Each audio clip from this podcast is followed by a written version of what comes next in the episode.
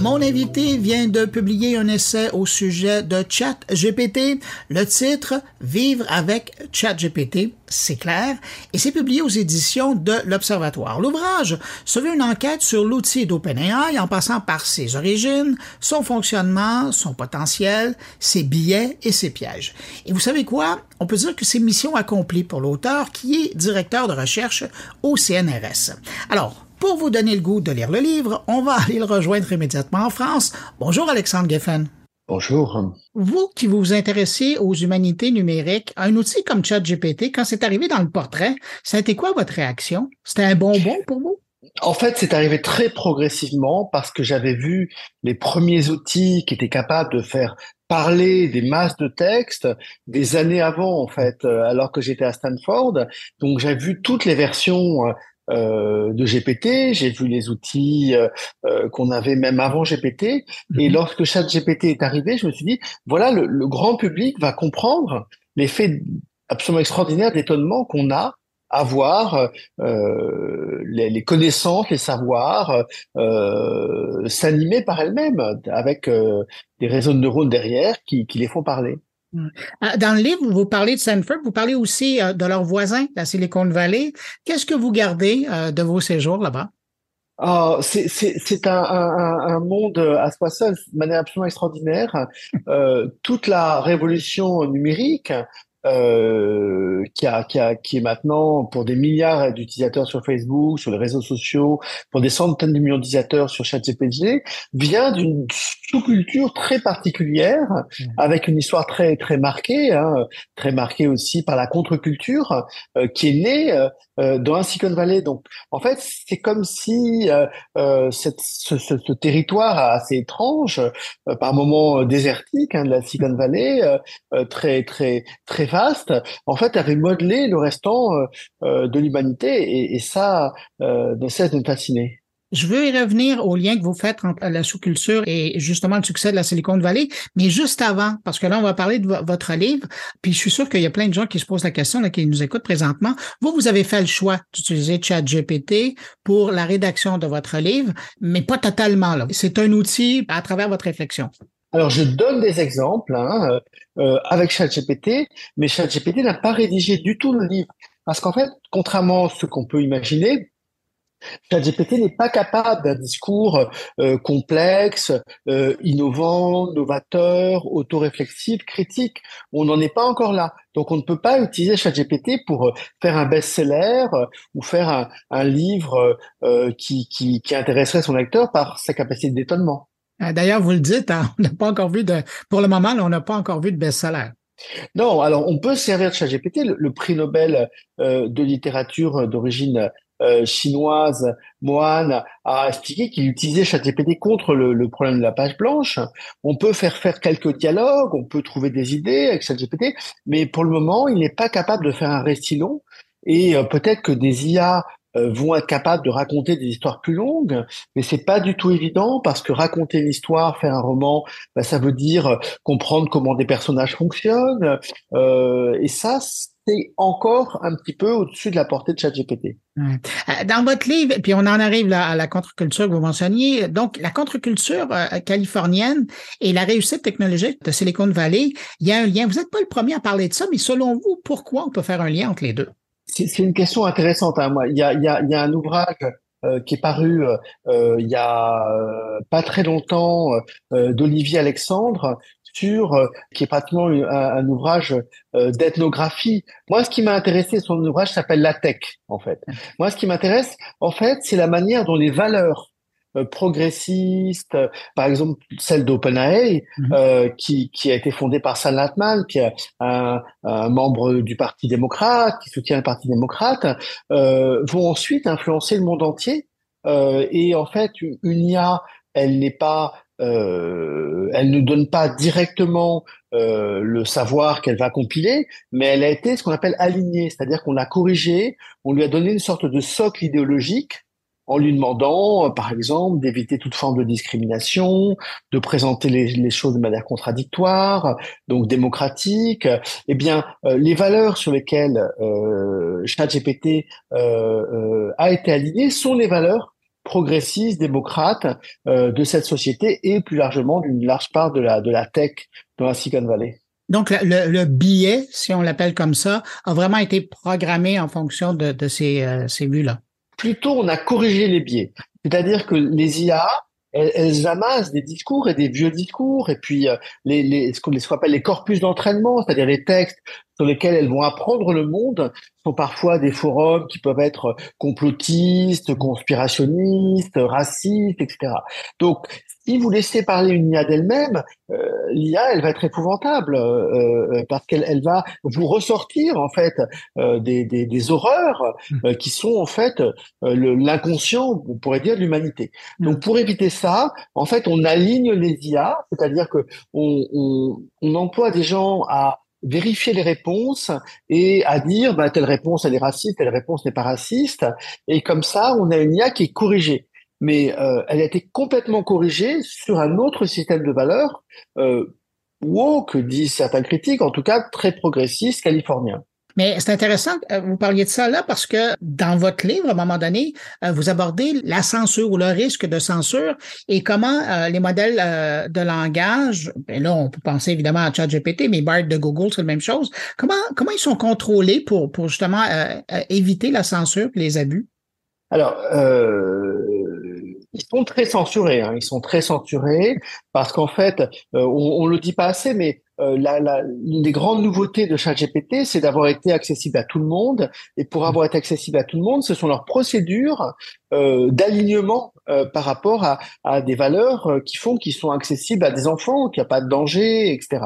Et ChatGPT a utilisé, en fait, a sous-traité ça à une société qui a payé des gens 2 dollars l'heure mhm. pour corriger des centaines de milliers de réponses et a construit également une, une brique logicielle euh, dont on parle pas, mais qui est vraiment un secret industriel fondamental. Et la Bible de ChatGPT une sorte de Bible ChatGPT, mhm. c'est en tout cas un système qui permet, à partir euh, de, de, des inputs humains, de généraliser à toutes les réponses, à toutes les questions, en fait, et donc euh, de de, euh, de passer, euh, de créer une sorte de norme morale, en fait. Et, et, là, ils ont été très très forts. Ouais, ben ah, ça c'est intéressant. J'allais justement vous poser la question. est-ce que, puis je sais que le mot est, délicat là, mais est-ce que ce, document-là, ces règles-là, on, parle de morale, on parle d'âme? Comment on peut décrire ça, cette pièce centrale qui fait que ben, ChatGPT va va d'un côté ou de l'autre selon la question? Ben, ce sont des, des, problèmes très très nouveaux en tout cas, hein, parce que euh, habituellement, quand on avait des problèmes d'éthique par rapport aux intelligences artificielles, c'était pour savoir si une voiture autonome devait plutôt écraser une petite vieille à droite ou euh, euh des enfants à gauche, des enfants, ou euh, euh, par exemple, euh, si une, une, IA qui, qui rendait des jugements devait prendre en compte tel ou tel biais. Mais là, c'est très nouveau parce qu'en fait, ChatGPT nous conditionne de manière très très très discrète euh, nos manières de penser, nos manières de réfléchir. Nous lui déléguons en fait le, le fait de comprendre le monde et euh, la manière dont elle va se positionner par rapport à un, un problème euh, va nous influencer fortement. Ouais, mais justement, mais comment on s'en sort de ça? Parce que vous parlez à un moment donné de dilemmes moraux, de dilemmes éthiques. Comment on fait, nous, comme humains, comme utilisateurs, pour euh, pour essayer de, de, survivre et de garder notre humanité là-dedans? Bah, je pense qu'il faut pas trop utiliser ChatGPT pour résoudre des problèmes euh, moraux complexes. Hein. Euh, et, et, vous savez qu'à côté de ChatGPT, il va y avoir d'autres modèles de langage qui sont en train d'être développés. Mm-hmm. Elon Musk veut son Freedom GPT. Il y a des, il y a des, des modèles de langage alternatifs qui eux seront pas du tout contrôlés. Donc on peut imaginer des guerres de modèles de langage avec euh, une IA qui aura un discours de gauche, une IA qui aura un discours de droite, mhm. euh, et, et, clairement, euh, je pense que c'est extrêmement problématique de, de, confier des questions graves à, à ces IA. Ça, on pourra en parler pendant des heures, mais il y a un autre sujet que vous avez abordé euh, dans votre livre et je voulais absolument vous entendre là-dessus. Et c'est le fait de comment les avancées récentes dans euh, les IA euh, génératives ont changé la notion de mortalité, de la présence des morts dans notre environnement. Parce que c'est fascinant, là, avec certains, avec certains outils, on arrive carrément à faire revivre des gens et à leur donner une vie, des faire ressusciter virtuellement. Alors, bon, c'est pas le cas de ChatGPT, ou pas totalement, même si on peut le détourner pour comme ça, mm. mais on a des IA qui vont apprendre le vocabulaire, les paroles de quelqu'un. Vous leur donnez tous ces emails, des exemples de conversation. Ils vont apprendre le texte, ils vont se mettre à penser finalement comme une personne qui est, qui est décédée. On peut imaginer aussi des IA génératives qui vont imiter des voix, ça c'est assez facile à mhm. faire, euh, voir des visages. Et donc en fait, on, on, peut continuer à faire vivre, à faire vivre les morts grâce aux, aux, aux, IA. Euh, vous pouvez entraîner euh, GPT sur des corpus, vous donnez, euh, je sais pas, quelque chose de vos parents, euh, vous récupérez l'ordinateur de vos parents, vous apprenez à une IA la manière dont, dont vos parents écrivez et, et pensez, et on peut imaginer qu'ils vont continuer à pouvoir vous aider sur des problèmes contemporains. Ah, et ça, c'est des outils qui sont déjà disponibles. Oui, c'est déjà disponible. Il y a plusieurs cas de gens ayant euh, fait revivre des enfants, ayant euh, euh, fait leur travail de deuil, comme on dit, euh, en s'aidant d'IA avec des vraies questions. Hein. Est-ce que est-ce que euh, euh, c'est pas plus dangereux que que de continuer à faire vivre artificiellement quelqu'un? Est-ce que c'est pas décevant euh? Donc, vous voyez souvent le, le post-humanisme, cette idée que euh, comme ça il y allait avoir une sorte d'extension d'humanité par la technologie, avait imaginé que on allait transférer nos cerveaux comme ça sur Internet. ça faisait rire tout le monde, mais la manière dont on arrive avec des corpus d'entraînement à, à faire parler euh, des fantômes est extrêmement troublante. On reste dans le domaine de la mort parce que vous abordez aussi, c'est drôle parce qu'on parle d'un livre, donc je parle avec un auteur, et mais vous abordez tout de même euh, la deuxième mort de l'auteur. Comment vous liez l'émergence de l'intelligence artificielle et, cette deuxième mort dont vous parlez pour l'auteur? Bah ça, c'est un, un, truc qui m'intéresse en tant qu'historien de la littérature et de l'art. En fait, on, on a euh, vu dans les années 70 l'idée euh, un peu folle qui était à l'époque liée au, structuralisme que en fait le, le langage parlait par lui-même. En fait qu'il y avait une structure du langage partagée par tout le monde et qu'en fait l'individu euh, bah, par rapport à ça, il, il, faisait parler le langage, mais au fond, les mots parlaient à, leur place. Euh, on employait euh, des, des, phrases toutes faites, on employait des formules toutes faites, euh, des, des, exemples tout faits. et donc, Michel Foucault et, et Roland Barthes ont, ont parlé d'une mort de l'auteur, au fond, mmh. de, de, de l'idée que, au fond, c'était pas l'auteur individuel qui comptait, mais c'était les superstructures mentales de la société qui parlaient à travers l'auteur. Et ça, c'était une idée assez folle hein, qui, a, beaucoup fait rire à, l'époque. Mais avec ChatGPT, c'est un petit peu ça, puisque euh, là, c'est effectivement les savoirs de l'humanité, l'intelligence collective de l'humanité qui va parler sans qu'il y ait quelqu'un derrière en réalité. À un moment donné, dans votre livre, vous parlez aussi de la perception qu'on a, nous, comme humains, comme utilisateurs de, de ChatGPT ou, ou, de la population en général, par rapport à l'intelligence artificielle et notamment comment le cinéma, comment les, les séries télé ont, ont, modelé notre vision de l'intelligence artificielle. Il y a un lien avec ça, puis vous en parlez, mais à un moment donné, à, à votre texte, j'ai trouvé un nouvel éclairage parce que, avec l'actualité, quand vous voyez les grands patrons euh, de OpenAI, de Google, de Microsoft, Microsoft euh, qui signe là, récemment une pétition en disant euh, faisons attention parce que l'intelligence artificielle pourrait mener euh, à l'extinction de l'humanité comme une pandémie ou une guerre nucléaire. C'est plus que la culture qui, qui commence à nous faire peur, c'est aussi les patrons de l'IA. Bah, la culture, elle, elle, elle, sert toujours à, à imaginer euh, des scénarios futurs. Elle permet de faire des expériences de pensée qui nous permettent d'imaginer ce que, euh, euh en fait, euh, une machine intelligente pourrait faire au monde. Et souvent, euh, ce sont des cauchemars, hein. c'est des dystopies, des, des, des apocalypses par des robots qu'on a imaginés. Mais pas toujours. Il y a aussi des futurs heureux, il y a aussi des futurs plus positifs. Euh, donc la, la culture, elle nous sert en fait à imaginer euh, les inventions technologiques. Et les créateurs d'IA, hein, euh, ils connaissent parfaitement cette culture-là. Ils sont mmh. eux-mêmes influencés euh, par cette culture très ancienne. Hein, les premiers dans l'histoire de, de, de, la culture, les, les, les premiers géants animés mécaniques, ils datent de l'Antiquité. Hein. donc effectivement, il y a toute cette culture qui conditionne notre rapport à l'IA et qui, qui varie selon les pays. Hein. Au Japon, on n'a pas le même rapport aux robots, aux êtres animés que qu'on a euh, en Occident, par exemple. Et puis à côté, il y a effectivement ces déclarations euh, de futurologues, de scientifiques qui, qui prennent peur et qui s'inquiètent. Euh, alors, il y a eu un appel à un moratoire de chat GPT et des modèles de langage pendant quelques mois. Il est un petit peu hypocrite parce que c'était peut-être du fait de société qui avait euh, euh, du retard. En même temps, c'est vrai qu'il faut faire avec cette inquiétude. Moi, mon inquiétude, elle n'est pas tellement sur une transformation définitive de, l'humanité par un chat GPT qui prendrait le contrôle du monde. Je crois qu'on n'y est vraiment pas, mais plutôt par le fait que euh, ben, c'est pas évident de, de déléguer euh, plein d'opérations ordinaires comme comprendre, traduire, analyser, résumer, argumenter à, une machine et que euh, au fond, euh, qu'est-ce qui va se passer lorsqu'on saura plus le faire et qu'on aura besoin d'une machine pour euh, analyser, comprendre ou, avoir une connaissance? Ça, c'est quelque chose sur lequel j'ai envie d'inviter le lecteur à réfléchir plutôt que sur des grandes questions de, de, de fin de l'humanité qui, à mon avis, sont quand même pas à l'ordre du jour. Ben, vous m'amenez à ma prochaine question. J'allais vous demander qu'est-ce que vous souhaitez faire, qu'est-ce que vous souhaitez transmettre comme message avec ce livre?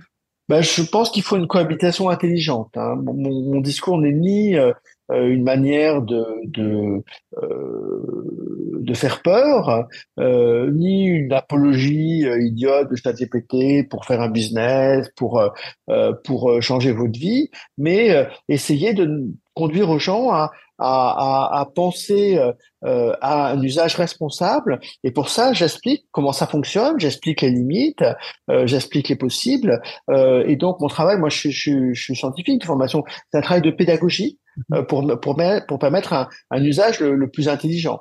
Avec en plus un petit côté ludique, parce que c'est vrai que ChatGPT, euh, on, on, lui parle, ça devient quelqu'un dans notre vie, on a des conversations avec lui. Donc, il y a aussi cette dimension un peu de, de dialogue amusé dans ce livre. À la toute fin, vous partagez une vingtaine de trucs pour euh, mieux utiliser ChatGPT dans, dans son quotidien. Si vous aviez à partager avec euh, les auditeurs qui nous écoutent présentement un truc, ce serait quoi?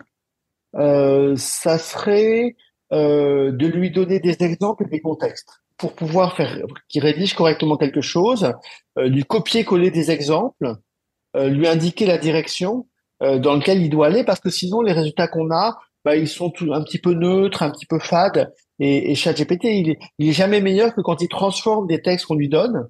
Et donc, euh, si on veut, par exemple, rédiger, euh, je pas, une lettre dans telle ou telle circonstance, si on lui donne des exemples de lettres qui vous plaisent, ben, ChatGPT va pouvoir les, les, les digérer et euh, euh, les, les mettre au service de, de, de, de votre demande. Donc, contextualiser les requêtes. Contextualiser les requêtes, donner du texte ouais. à ChatGPT comme appui. Ah, génial. faire imiter. Il est très bon pour imiter, en fait. Oui, je pense que c'est une bonne description. Euh, en terminant, parce que vous écrivez beaucoup, vous êtes prolifique, comment l'utilisation de ChatGPT, l'utilisation que vous avez fait avec euh, ce livre, comment ça va influencer l'écriture de votre prochain livre? Euh, c'est une question intéressante. Euh, je pense que euh, je peux lui faire sous-traiter le développement de certains arguments, une réécriture plus fluide aussi de ce que j'ai que ce que j'écris. Parfois, j'écris de manière un petit peu dense, un petit peu compliquée. J'ai trouvé que ChatGPT, euh, il pouvait pas me remplacer pour construire des idées, euh, mais parfois, il me permettait de mieux les structurer et d'avoir un style un, un, un peu euh, un peu plus plus plus agréable. Et c'est là c'est là que je vais l'utiliser d'abord. Alors, mon invité, il est directeur de recherche au CNRS. Il vient d'écrire Vivre avec ChatGPT. C'est publié aux éditions de l'Observatoire. Alexandre Geffen, merci. C'est très d'actualité. Euh, c'est, j'allais dire, bien illustré en exemple. Et euh, ça se lit euh, vraiment, c'est, c'est du bonbon à lire. Pour les gens qui, qui, qui regardent devant, c'est formidable. Merci à vous. Merci beaucoup à vous.